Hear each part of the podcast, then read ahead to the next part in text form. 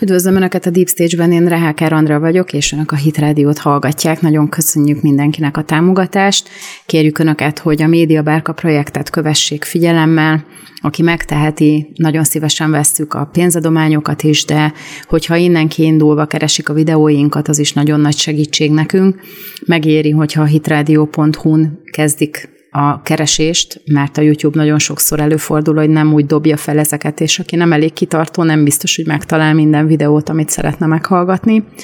Egyébként pedig megtalálják az én csatornámat is még mindig a YouTube-on, erre is fel lehet iratkozni, és erre kérem is önöket, hogy ne csak úgy hallgassák, hanem iratkozzanak fel, és kérjenek értesítést, mert ez nekem segít abban, hogy még több embert érjünk el ezekkel a videókkal. A mai adásban enyhén szólva konfrontatív kérdéseket fogok taglalni. Az első részben arról beszélek, hogy lehet-e szerintem egy keresztény politikus sikeres ma a politikában, és hát természetesen azon az apropón, hogy az LMP, az az Ungár Péter, Hak Pétert jelölte köztársasági elnöknek, pontosítok, szeretné, hogyha Hak Péter lenne a köztársasági elnök jelölt majd Novák Katalin helyére.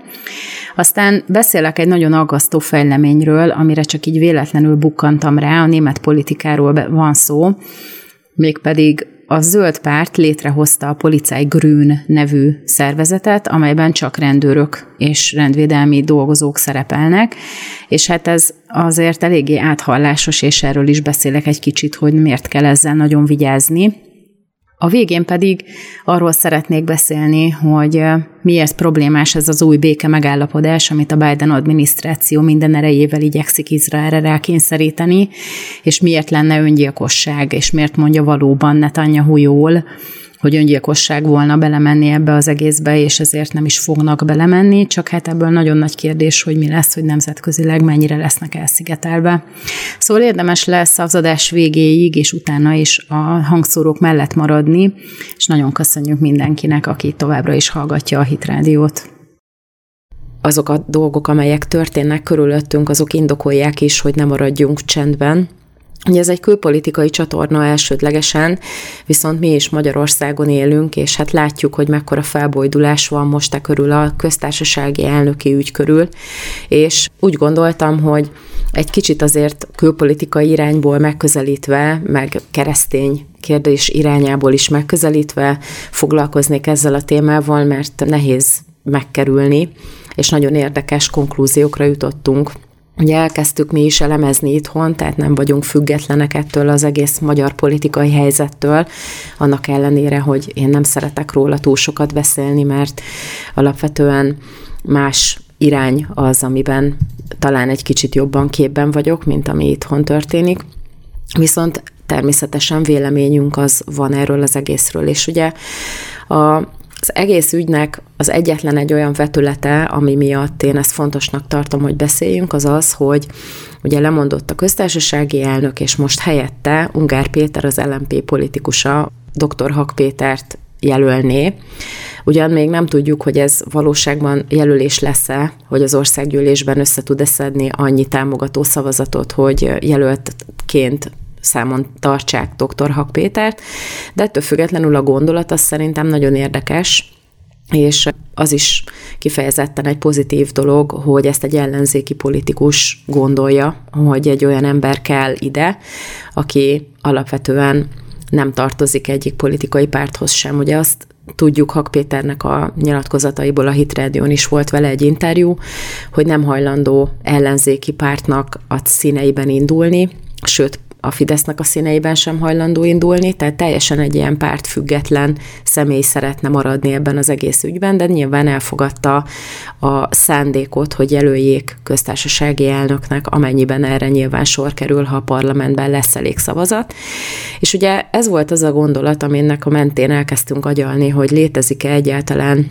a politikán belül olyan, hogy keresztény politikus. Ugye halljuk ezt mindenhonnan, itthon, meg külföldön is, rengeteg irányból jönnek ilyen élmények, hogy ez a keresztény, meg az a keresztény. Viszont a jelenlegi politikai környezetben se Magyarországon, se külföldön nem látunk olyan igazán sikeres keresztény politikusokat, pedig a Bibliában is vannak ilyenek, tehát hogyha belegondolunk, ott van József, aki zseniálisan sikeres politikus lett, és a fáraó után a második ember volt Egyiptomban, vagy Dániel, aki körül jöttek, mentek az uralkodók, meg a világbirodalmak, és mégis mindig a toppon maradt, és úgy, hogy közben nem tagadta meg Istent, és a saját lelkiismerete szerint, meg a bibliai hite szerint követte azokat a a hitbeli lépéseket, amelyeket egyébként a Biblia megfogalmaz egy hívő számára, és ebből is látszik, hogy ez nem egy lehetetlen dolog, hogy valaki keresztényként sikeres tudjon lenni a politikában. És hát ahogy sorba vettük az embereket, akik állítják magukról, hogy ők milyen nagyon keresztények, és mennyire komolyan követik a Bibliát, most már külpolitikai irányba menve, akkor például az amerikai politikában ez egy általános dolog, ugye a németek nem annyira foglalkoznak ezzel, a kommunizmus óta ott aztán eléggé ki van ütve a vallási rész a politikából, tehát nem hoz plusz szavazatokat, hogyha valaki állítja magáról, hogy keresztény, mert nem tartják fontosnak, de Amerikában azért ott van egy kb. 30-40, vagy akár mondják egyesek, hogy 100 milliós léptékű evangéliumi kereszténység, akik azért jelentős szavazati tábor tudnak képezni, hogyha valaki erre appellál, és ugye volt egy-két olyan kirívó eset, akiket szerintem érdemes megnézni, hogy hogy is volt ez. Ugye ott van Ted Cruz, texasi republikánus politikus, aki az előző időszakban nem is még a Trumpal szemben próbált annak idején republikánus elnök jelöltként indulni a versenyben, és ő például folyamatosan erre appellált, hogy ő evangéliumi keresztény, és hogy ezt a szavazóbázist meg akarja szólítani, de ugye azt kell mondja az ember, hogy ez igazából egy politikai fogás volt inkább a részéről, mert nem láttuk azért azokat a kifejezetten bibliai lépéseket az a munkásságában, amelyeket úgy elvárna az ember egy valóban keresztény politikustól, de ez egy nagyon ügyes húzás volt, mert észrevette, hogy van egy olyan óriási szavazótábor, akivel úgy egyébként nem nagyon foglalkozik senki, vagy nagyon ritkán, de mégis meg tudják fordítani akár egy texasi kormányzó választásnak az eredményét, vagy akár az elnökjelöltségi témát is át tudják tolni, hogyha akarják, csak hát úgy tűnt, hogy nem ez volt megírva a nagykönyvben, hogy ő legyen a republikánus elnökjelölt, hanem Donald Trump lett helyette, és meg is nyerte a választást. Tehát az a helyzet, hogy Ted Cruz innentől kezdve ugye névlegesen keresztény, de most már ő is úgy tűnik, hogy más vizekre evez. És hát ott van Mike Pence, akiről annak idején a Biden Trump megmérettetéskor iszonyú sokat beszéltünk, mert Mike Pence ilyen notóriusan, kínosan vigyáz rá, hogy érkölcsileg teljesen fedhetetlen tudjon maradni. Ugye erről még így moralizáltak is, meg gúnyolottak is rajta sokat a főáramú médiában, hogy nem hajlandó nőkkel négy szem közt találkozni, vagy ha olyan helyzet adódik, akkor azonnal betárcsázza a feleségét a megbeszélésbe, vagy nem iszik alkoholt olyan rendezvényeken, akár ilyen fogadásokon, vagy bálokon, ahol nincs ott a felesége, és így tovább. Tehát ilyen nagyon notoriusan, kínosan ügyel arra, hogy fedhetetlen maradhasson, ami egyébként önmagában egy nagyon jó dolog, viszont Mike Pence ott szerepelt le teljes egészében amikor történelmi lehetőséget kapott rá, hogy megfordítson egy választást. Ugye annak idején, amikor Trump és Biden egymással szemben indultak az elnökválasztáson, akkor már az elnökválasztás után egy-két nappal később kijöttek olyan vélemények, hogy el lett csalva az egész, és az alelnöknek megvan arra a lehetősége, hogy azt mondja, túlságosan ellentmondásosak az eredmények, ezért megköveteli, hogy vagy ismételjék meg a választást, vagy pedig számolják újra egy-két államban, vagy különböző szavazókörzetekben a szavazatokat. És ugye Mike Pence azért, hogy ne legyen ebből egy ilyen óriási felbojdulás, meg ugye gondolom riogatták, hogy polgárháború lesz, ő erre azt mondta, hogy nem, és aláírta a választásoknak az eredményét úgy, ahogy volt, ugyanazokkal az ellentmondásokkal, amelyekkel aztán később rengeteget foglalkozott a média. Tehát, hogyha innen nézzük, akkor azt mondhatjuk, hogy ő is oda került egy nagyon magas pozícióba, de nem ismerte fel azt a történelmi pillanatot, amiben szerepet játszhatott volna, hanem beleszürkült a tömegbe, és azért, mert nem akart konfrontálni, ezért egyszerűen eltűnt a történelem sülyeztőjében, és nem is lesz igazából, tehát nem hiteles azóta sem, próbálkozik ugyan, de egyszerűen feledésbe merült a neve. És hát látjuk, hogy a jelek szerint azért nem sikeresek ezek az emberek a politikai pályán, mert hogy abban a klasszikus értelemben nem, mégsem a keresztény értékrendet követik, hanem a saját értékrendjüket, ami egyrészt keresztény, másrészt viszont amikor úgy adja a helyzet, akkor azért hajlandóak mást is tenni, vagy elfordulni ettől, és ebből is azért az jön le a laikus szemlélő számára, hogy nem könnyű egy kereszténynek a politikában lenni. Ugye a Magyar Köztársasági elnöki pozíció az elvileg egy pártoktól független közjogi méltóság, vagy úgy kéne, hogy legyen, hogy pártoktól független legyen, és általában olyan politikusok töltötték be, akik azért a pártoktól függetlenül is nagyon népszerűek voltak. Ugye nekem a gyermekkoromban Gönc Árpád volt az a köztársasági elnök, akit én azért is nagyon kedveltem, mert ugye a gyűrűk ő fordította, és az volt régen, tinédzser koromban a legkedvesebb könyvem, nagyon szerettem, minden évben elolvastam. Szóval számomra Gönc Árpád egy ilyen kedves nagypapa, nagyon látszik rajta, hogy iszonyú jól ért a diplomáciához, és egy kifejezetten jó köztársasági elnök volt. Most abban az időszakban én nem foglalkoztam a politikai múltjával, meg egyebekkel, szóval én így érzelmileg tartottam őt gyerekként kifejezetten jó köztársasági elnöknek, és az az igazság, hogy meg lehetne ezt valósítani, hogy pártoktól függetlenül legyen valaki köztársasági elnök, úgy, hogy közben megtartja a keresztény mi voltát, és erkölcsösen megfelelő módon tud döntéseket hozni. Ugye most is egy ilyen erkölcsi kérdés miatt bukott meg Novák Katalin ezzel a pedofil kegyelemmel, de az a helyzet, hogy az egészet alapvetően mégis úgy tűnik, hogy a pártpolitika mozgatja, tehát most a botrányt is kifejezetten, tehát az ellenzék ezt természetesen már akkor tudta, amikor megtörtént, hogy elnöki kegyelemben részesített egy olyan embert, Novák Katalin, akit jogerősen elítéltek pedofília vágyával, vagy legalábbis ehhez kötődő dolgokban. De most játszották ki ezt a kártyát, és ez is nagyon-nagyon érdekes. Szóval visszatérve Hak Péterre, az a helyzet, hozzá hasonlóan olyan közjogi méltóságokban, ahol nem a pártpolitika uralkodik, például a legfelsőbb bíróságban, ott igenis vannak sikeres hívő politikusok, vagy hívő bírák, inkább így mondom, mert nyilván ott is politikusok jelölik őket, ugye az elnökök jelölik a legfelsőbb bíróságban, Amerikában a bírákat, és Trumpnak volt szerencséje hármat is jelölni, akik közül kettő nagyon erősen hívő, tehát mind a kettő bevallottan templomba járó katolikus, ugye Brett Kavanaugh-ról van szó, és Amy Coney Barrettről, hogy a harmadik Neil Gorsuch, ő egy nagyon konzervatív jogász, de őróla azért nem ez volt az alap kiindulási pont, hogy keresztény, és azt lehet látni, hogy ezek az emberek, ezek egyáltalán nem a pártpolitikának a malmára hajtják a vizet a döntéseikkel. Ugye a legfelsőbb bíróság tud pártpolitikai ügyekben iránymutatást adni. Lásd például az abortusz törvénynek nevezett nem törvényt, mert ugye ez egy jogi precedens volt a Ró kontra Véd ügy, ahol a legfelsőbb bíróságnak az állásfoglalását felhasználva hoztak végül jogszabályokat, vagy hajtanak végre hihetetlenül sok abortuszt az Egyesült Államokban, és ezt például most ez a testület az új bírákkal együtt felülbírálta, és ezt az értelmezést, amit abban az ügyben a legfelsőbb bíróság kiadott, ezt ők visszavonták. De közben voltak olyan ügyek, amelyekben nem a republikánus párt érdekeit képviselve szavaztak ezek az emberek, hanem a saját meggyőződésük szerint a legjobb lelkiismeretük tudtával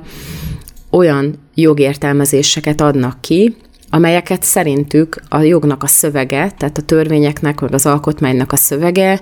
lehetővé tesz. És mivel Amy Coney Barrett és Brett Kavanaugh is nagyon-nagyon hírhetten az előző pályafutása során is nagyon-nagyon szöveghű volt, tehát azt nézi elsősorban, hogy mi van leírva a jogszabályban, és nem azt, hogy ezt emberek hogyan tudják ide-oda kifacsarni, vagy hogyan lehetne ezt esetleg értelmezni. Ezért ugye kifejezetten alkalmasak a legfelsőbb bíróságban arra a posztra, amire választották őket, amire végül be is iktatták őket, pedig próbálták megakadályozni mind a kettőnek a jelölését is, meg a, meg a beiktatását is. Ugye Brett Kavanaugh-ról is iszonyú sokat beszéltem itt a csatornán, mert olyan méltatlanul vádolták meg, pedig egy hihetetlenül erkölcsös, családszerető, korrekt ember. És ez a mi voltjuk az erkölcsi hátterük, ami a hívőségükből következik, ami ugye nincsen ide belemosva ebbe a pozícióba, de azért mégis ad nekik egy nagyon-nagyon erős erkölcsi tartást. Ez az erkölcs, ez a morál, ez teszi lehetővé, hogy például az olyan ügyekben, mint ami most Trump ellen is zajlik, hogy mindenféle korrupciós ügyekben, meg, tehát ezek inkább ilyen koncepciós perek, megpróbálják megakadályozni, hogy elnökké válasszák, tehát megpróbálják befeketíteni. Ugye most múltkor felsoroltam az összes ügyet, ami indul ellene csak 2024-ben, és ugye kettőben már megszületett az elsőfokú ítélet, ami látszik, hogy ez kifejezetten politikai szándék, hogy ezekben ítélet szülessen. Tehát az ilyen ügyeket nyugodtan oda lehet vinni a legfelsőbb bíróság elé, mert nem pártpolitika mentén fognak dönteni, hanem olyan bírák ülnek ott, akikben a morál, a keresztény hátterük miatt sokkal erősebb, mint a pártpolitikai érdek. És szerintem ez lenne a helyzet Hak Péterrel is, amennyiben tényleg felmerülne a neve konkrétan már, mint jelölt, nem csak így az elmélet szintjén, hanem a valóságban is, mert annyira erősen meghatározza az életét az, hogy hívő,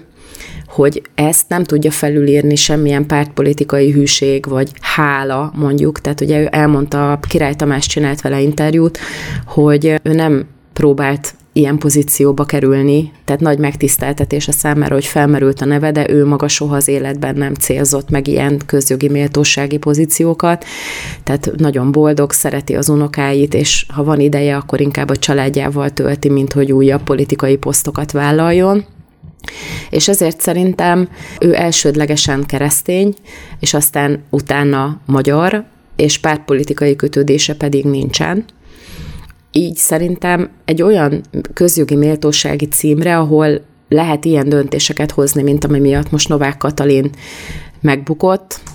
szerintem kiválóan alkalmas lehet és pontosan azért, mert hogy megéli a keresztény hitét, és ez nem akadályozza, hanem segíti abban, hogy jó döntéseket hozzon azokban a kérdésekben, amelyek elé kerülnek. Szóval nagyon kíváncsi vagyok, hogy ez hogyan fog kifutni, és én őszintén remélem, hogy most aki mind a két oldal, ellenzék és Fidesz is végre egységre tud jutni. Ha oda tesznek egy ilyen embert erre a pozícióra, az mindenképpen az ország javát fogja szolgálni. Igyekszem olyan témákat elővenni, amelyek nem csak engem érdekelnek, hanem önöket is. Bár ez lehet, hogy a német politikában kifejezetten nehéz, ugyanis mindig is az volt a véleményem a német politikáról, hogy az egész ilyen színtelen, szaktalan, szürke massza, és hát sokan nem is nagyon foglalkoznak a német politikával, de most van egy olyan ügy, ami miatt szerintem érdemes megint csak egy kicsit beszélni erről, főleg úgy, hogy mivel nem nagyon figyeli senki, mert annyira unalmasnak tűnik, ezért inkább csak azoknak tűnik fel, akik rendszeresen böngészik és keresik az ilyen botrányszagú ügyeket. Ugye az AFD-ről csináltam már több videót, és egy olyan állandó eleme van ezeknek a dolgoknak, ami az AFD körül a médiában megjelenik, hogy mindenki szélsőségesnek tartja, és a náci párt utódjának tartja az AFD-t. Ugye erről is lehet vitatkozni, hogy ennek milyen alapjai vannak, és hogy egyáltalán igaz ez az állítás, de az a helyzet, hogy a náci pártnak a lépéseit, meg a náci párt körül kialakult folyamatokat annak idején a 40-es években, meg a 30-as években azért a németek egészen jól ismerik, és nagyon úgy tűnik, hogy nem csak az AFD felel meg bizonyos kierőszakolt módon ennek az összehasonlításnak, hanem a zöldek is. A zöldek egyébként alapvetően nem egy jobboldali irányultságú párt, ezt tudja mindenki, hogy igazából inkább kommunistának lehetne őket nevezni. Ugye a baloldali nagy szocialista eszmének szinte minden részlete megtalálható a zöldeknek a kiáltványában, meg úgy egyébként a pártpolitikában is. És hát azt is tudjuk, nagyon szeretnék, hogyha a hatalom is az ő kezükben összpontosulna, és hát ügyesen manővereznek, mert azért egy alig 5 kötőjel 10%-os párt, néhol 15-17 a tartományokban, de azért nem egy uralkodó politikai erő, vagy legalábbis így párt szinten nem az, de azért mégis alkancellárt adnak, meg ők adják a külügyminisztert, ugye nagyon fontos stratégiai pozíciókon vannak az embereik a kormányban, jelen pillanatban Németországban, és azért erősen meghatározza a német embereknek az életét, hogy zöldpárti politikusok bizonyos dolgokban milyen gondolatot követnek. Lásd Robert Habeck, akiről ugyancsak nagyon sokat beszélek itt a műsorban. És most napvilágra került egy kis hírportál, megszellőztette az ügyet, hogy a zöldek létrehoztak egy úgynevezett Policáj Grün nevű szervezetet, ami a zöld rendőrség magyar fordításban lényegében. Tehát ez egy zöld párti tagokból álló szervezet, akik egyébként, akikben nem csak az a közös, hogy a zöld párthoz tartoznak, hanem az is, hogy valamilyen rendvédelmi szernél teljes munkaidős állást töltenek be, tehát vagy rendőrök, vagy a, az alkotmányvédelmi hivatalnak a tagjai, vagy valami olyan rendvédelmi szervezetnél dolgoznak, ahol természetesen mindenkinek az adataihoz teljes mértékben hozzáférnek, tehát ugye a rendőrség azért rengeteg olyan adatbázist is elér, ahol emberekről adatokat tartanak nyilván. Ugye nem feltétlenül azért, hogy embereket bevádoljanak, vagy megfélemlítsenek, hanem ugye ez kell a nyomozáshoz. De most nagyon úgy tűnik, hogy ebben a, az új zöld policájban, tehát ebben az új zöld rendőrségben kifejezetten feltétel, hogy valaki be tudjon kerülni, hogy rendőr legyen, és teljes munkaidőben valamiféle rendfenntartó szervezetnél dolgozzon. Na ugye ez azért a németeknél nagyon-nagyon durván, erősen áthallásos kell, hogy legyen. Ugye tudjuk nagyon jól, hogy annak idején a náci párt is úgy kezdte, hogy létrehozták a Sturmabteilungot, az ESZÁT, ami ugye a Nemzeti Szocialista Néppártnak volt a saját rendfenntartó szerve lényegében. Ugye minden egyes alkalommal, amikor egy párt valamilyen rendfenntartó szervezetet hoz létre, annak a történelemben soha nem lett jó kimenetele. Ugye látjuk a kommunistáknál nálunk is megvolt az államvédelmi hatóság, ugye az is kifejezetten a kommunista pártnak a tagjaiból tevődött össze. Meg ugye itt nálunk azért a nyilasoknak is megvolt a maga rendfenntartó szerve, aminek a végén nem az volt a célja, hogy mondjuk jobb legyen a közbiztonság, hanem az volt a célja, hogy a párt ellenfeleivel szemben teljes megfélemlítést tudjanak gyakorolni, és hát ugye aki ismeri a történelmet, meg az is, aki csak felületesen ismeri,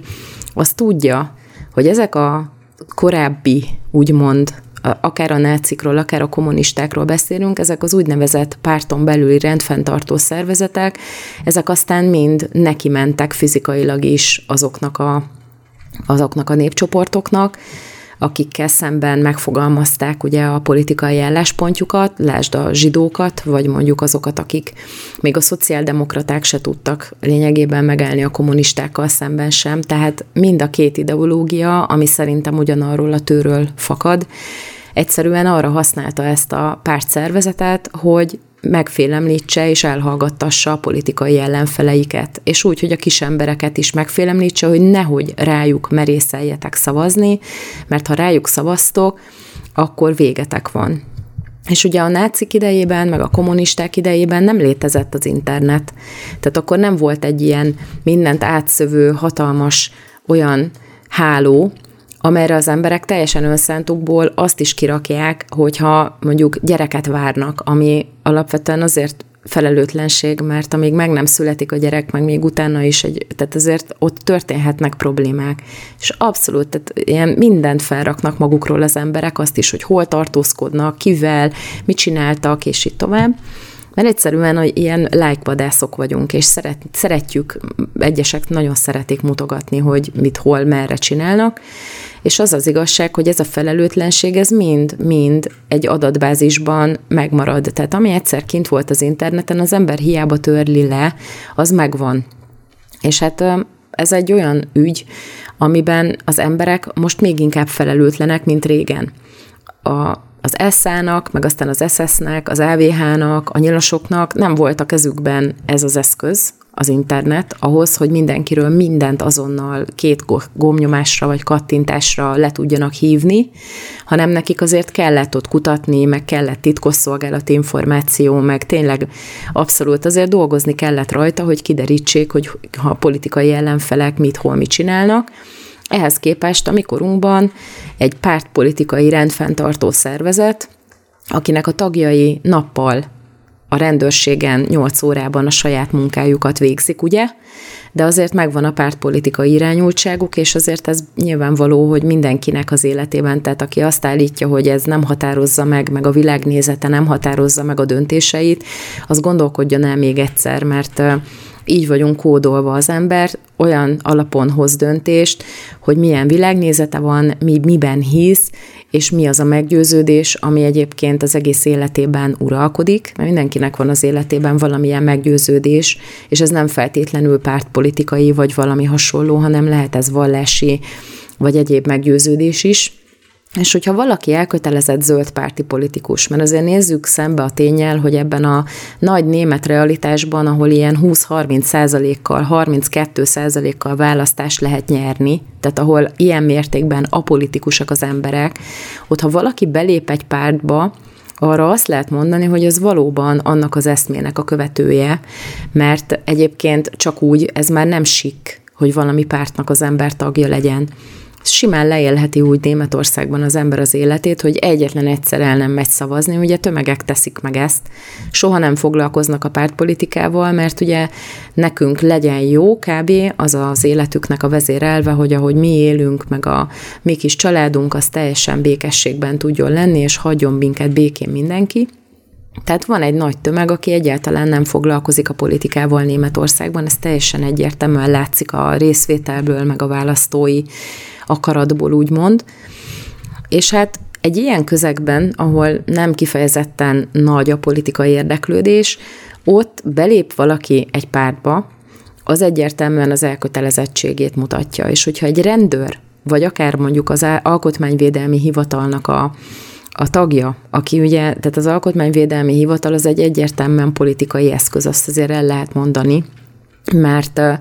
ugye figyelik az AFD-t, most már a saját ex-vezetőjüket is, a Hans-Georg Mászent is megfigyelik, mert ugye ő vezeti a Kereszténydemokrata Unión belül az értékszövetséget, ez a, van ez a Verte Unión, ami kifejezetten egy ilyen nagyon erősen konzervatív tagságot tömörít, tehát lehet rájuk mondani, meg rájuk is mondják most már, hogy szélső jobboldaliak,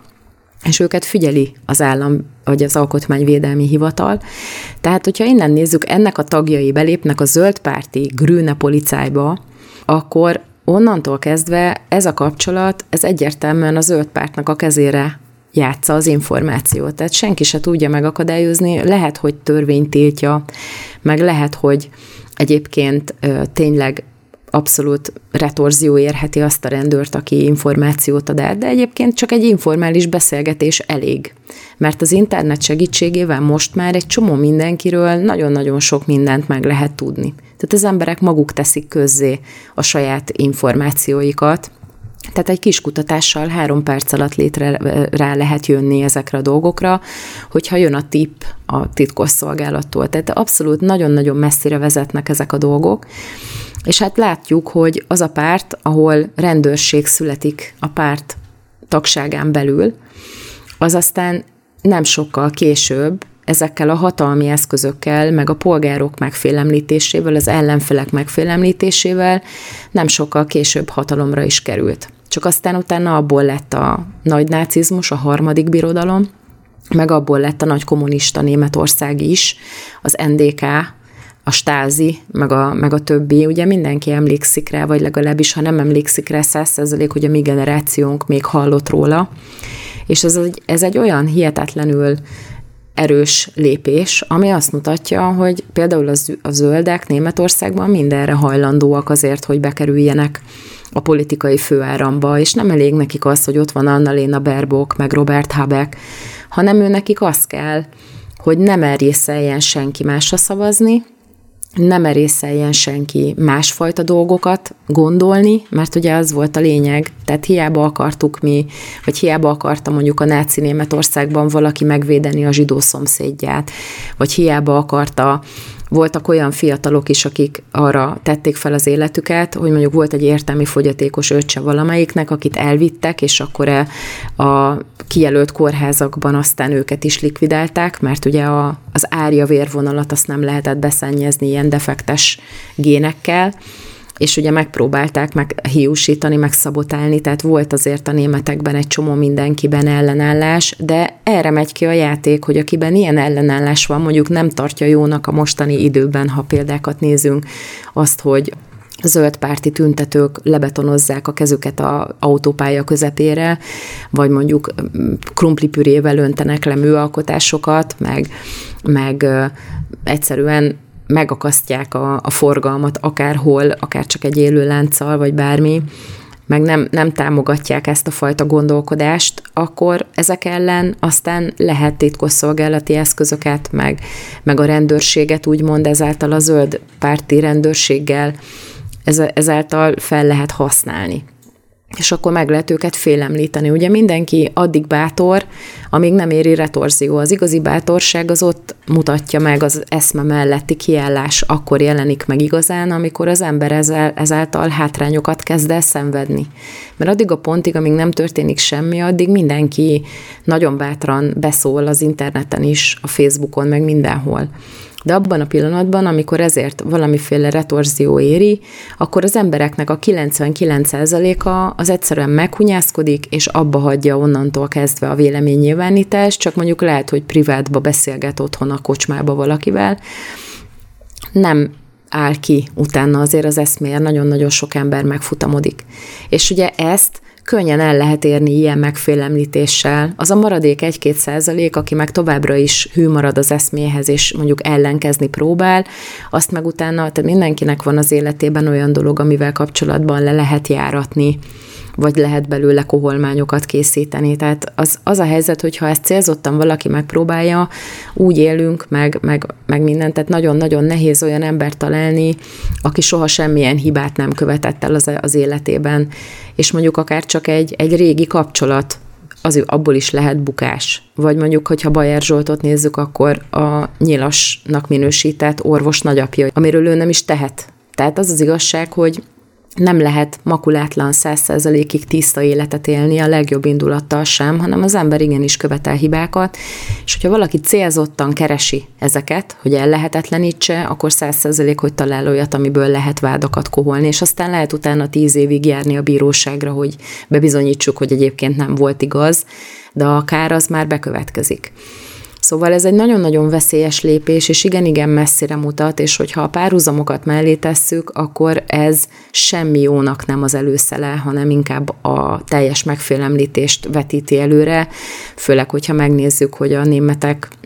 mikor ilyen dolgokba belekeztek, abból aztán mi lett a végén, meg azokban az országokban, amelyek ugye kapcsolódtak ehhez az eszméhez később.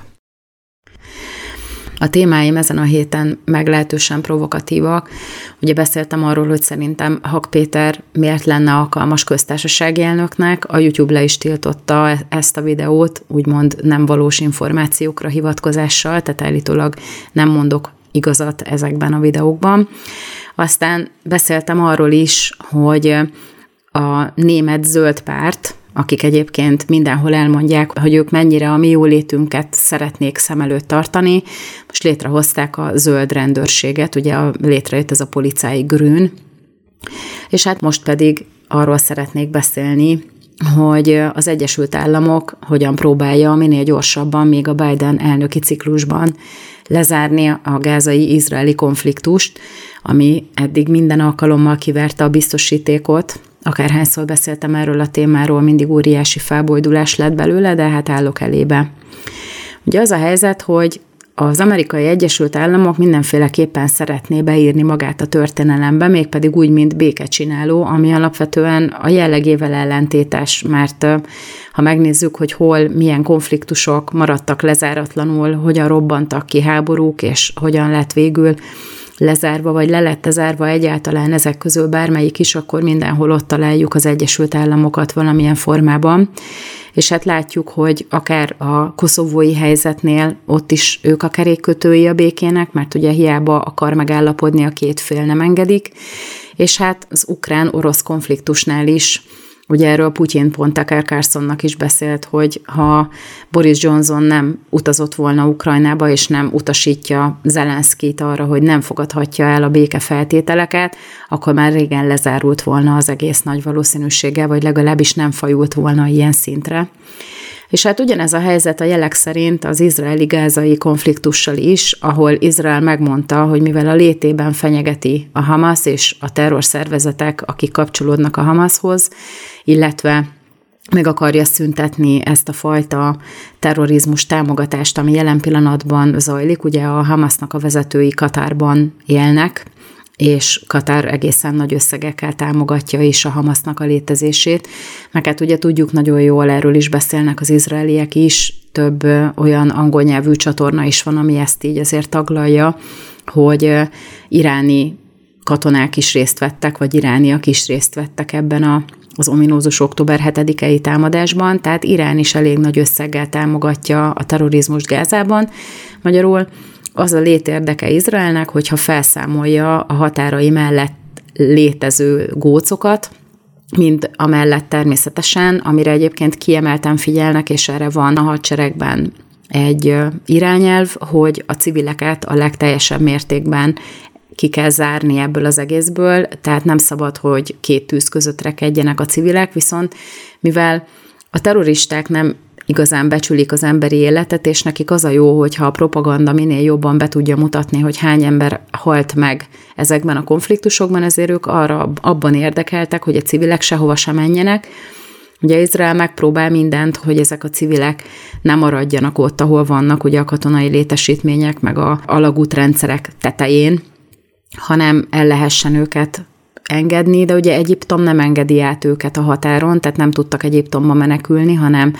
ott vannak a határon, de ott jelen pillanatban több terrorcsoport is van, tehát az izraeli titkosszolgálatnak az értesülései alapján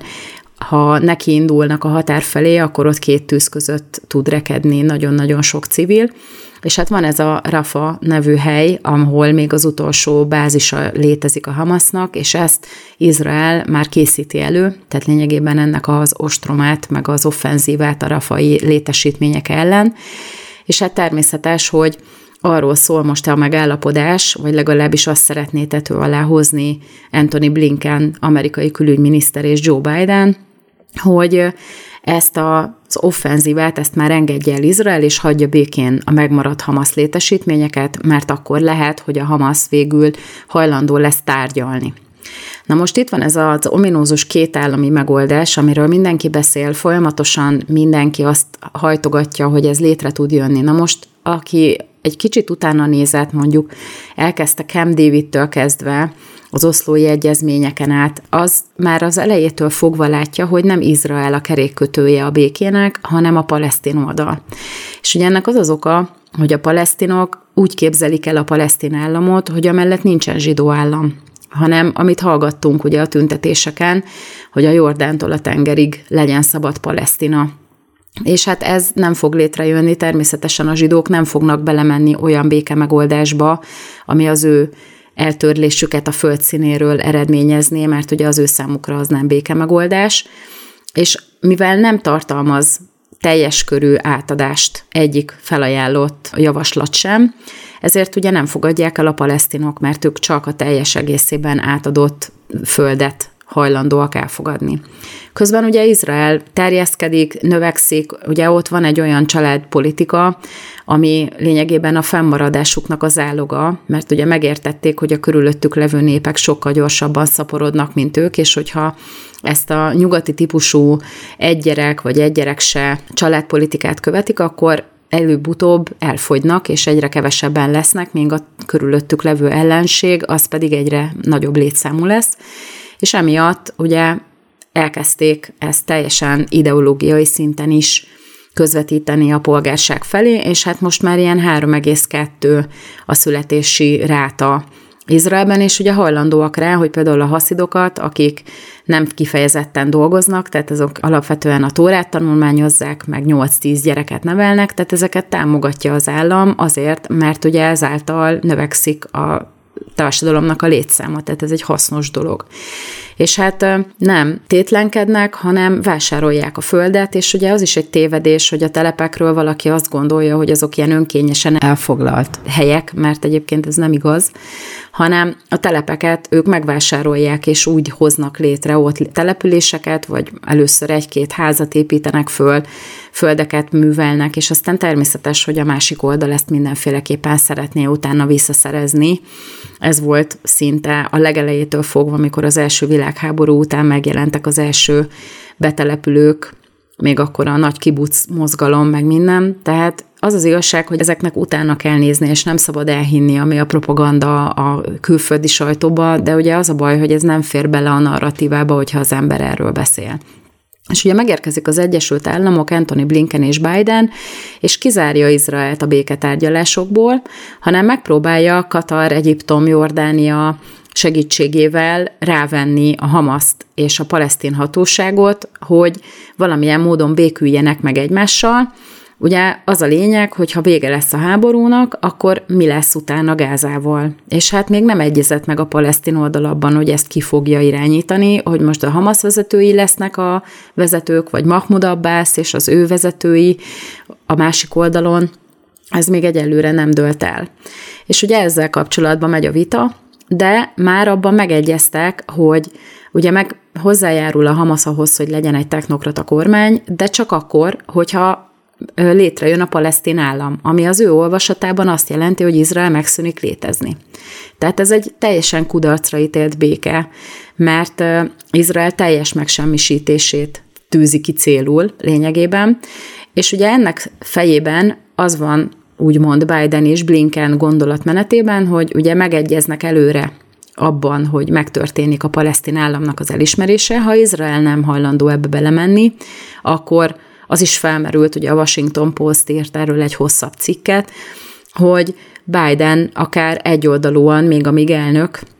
Amerika nevében elismeri a palesztin államot, ami eddig az Izrael politikában nem fért bele, ugyanis amíg Izrael ezzel nem ért egyet, addig ez a lépés, ez hihetetlen mód megrontaná az amerikai-izraeli kapcsolatokat, ráadásul abszolút veszélybe sodorná Izraelt. És hát most egyelőre még nem történt ez meg, de már beszélnek róla, tehát Blinken már kért róla elemzést, hogy mi lesz akkor, hogyha ezt meglépi az Amerikai Egyesült Államok. És akkor Izraelnek el kellene fogadnia egyoldalúan ezt a rákényszerített diktátumot, hogy ugye adja át az összes telepet, amit pénzért megvettek, és ahol már legalább 600 ezer izraeli lényegében felépítette az életét,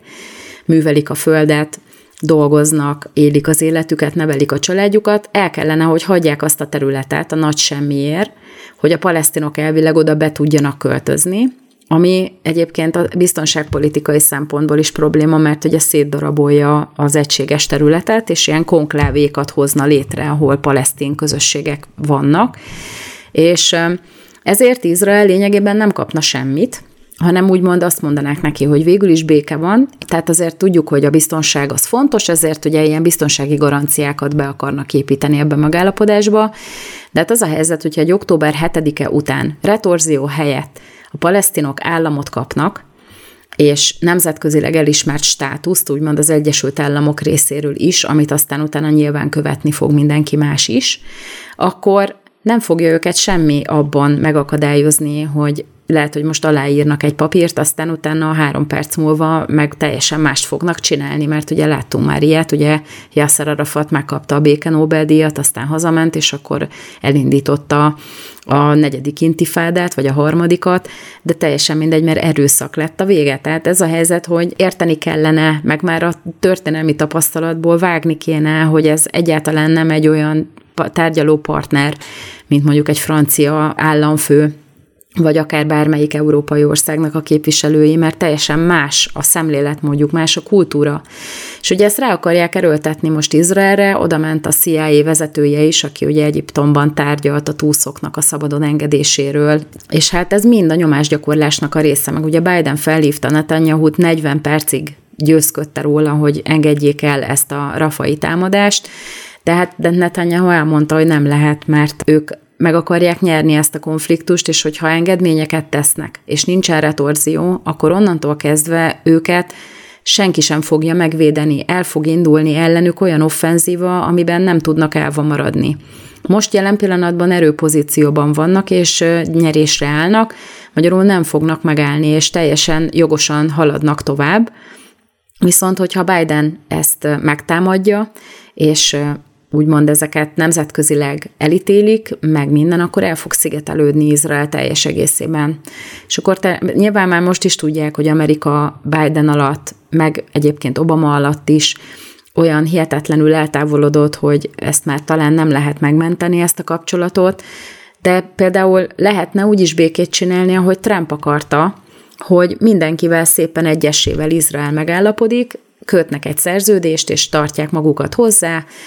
a békés egymás mellett élésről, ami ugye működik Egyiptommal, működik Jordániával, és hát meg lehetne ezt csinálni a, a szaudiakkal is, meg Katarral például, vagy Szudánnal, Marokkóval, és akkor ott maradna egyedül a palesztin oldal, akik eddig mindennek a kerékkötői voltak, de ha nem lenne szponzor, meg nem lenne mögöttük már úgy támogatás, mint most, akkor mindenki számára nyilvánvaló lenne, hogy ők nem az áldozat ebben az egészben, hanem ők az agresszorok, akik létében fenyegetik a zsidókat. És minden eszközzel megpróbálják, most nemzetközi diplomáciával is, megsemmisíteni Izraelt. Az, olvassák el a Hamas alapokmányát, hogy abban mi szerepel. Teljesen egyértelműen ki van mondva, csak az ostoba európai gondolja azt, hogy hát biztos nem úgy gondolják, de igen, úgy gondolják, és ennek megfelelően lépéseket is tesznek. És ugye Izrael a közös ellenség, ami miatt elfogadják az iráni pénzt is, annak ellenére, hogy irán ideológiailag teljesen más irány, de ettől függetlenül nem zavar senkit, hogy Irán ebbe beszáll, mert ugye a közös ellenség elpusztítása után majd eldöntjük, hogy kié legyen a föld. De hát a Hamasnál az a végső totális megoldás, amire, ami a palesztin államot jelenti, hogyha nincsenek zsidók egyáltalán izraeli területen, és Jeruzsálem fővárossal a Jordántól egészen a földközi tengerig tart a palesztin állam, és nincsenek benne ilyen beékelt kis zsidó közösségek. De egyébként meg ha lennének is, akár ha csak a mostani békeajánlatot nézzük, akkor is, tehát biztonságpolitikai szempontból védhetetlen, ha a 47-es határokhoz visszamennek. Egyszerűen lehetetlen úgy megvédeni a lakosságot. Most is lehetett látni, hogy azért egy kis lazítás, és akkor már is mi lett a vége. Szóval ez egy nagyon-nagyon bonyolult dolog, és most megint úgy tűnik, hogy az amerikaiak mindenáron meg akarják oldani ezt a helyzetet, de mivel Trump az hülye volt, ezért nem nem úgy csináljuk, annak ellenére, hogy ez egy jó megoldás lenne mindenki számára. Nem, kinyírjuk Izraelt, aztán majd csinál, amit akar. Csak hát nem akarunk ebben a közegben sem olyan helyzetet teremteni, amit aztán utána nem tudunk megoldani. Tehát láss Szíriában, ott is mindenbe beleavatkoztak, aztán ott maradtak egyedül a felek harcolni, mert közben nem volt már annyira érdekes, és akkor megyünk tovább máshova vagy Afganisztánban. Tehát nincsen benne köszönet, hogyha az Egyesült Államok megpróbál béke megoldásokat tető alá hozni. Szerintem abba kéne hagyni, de hát ugye a megalománia az eléggé nagy probléma. Ugye mindenki be akarja írni a nevét a történelembe, csak hát kéne, hogy ezt valahogy értelmesen csinálják. Én nagyon köszönöm, hogy meghallgattak, legyen nagyon-nagyon szép napjuk, és még a hétből, ami hátra van, teljen nagyon jól vigyázzanak magukra, és a jövő héten újra találkozunk, addig is minden jót a viszonthallásra.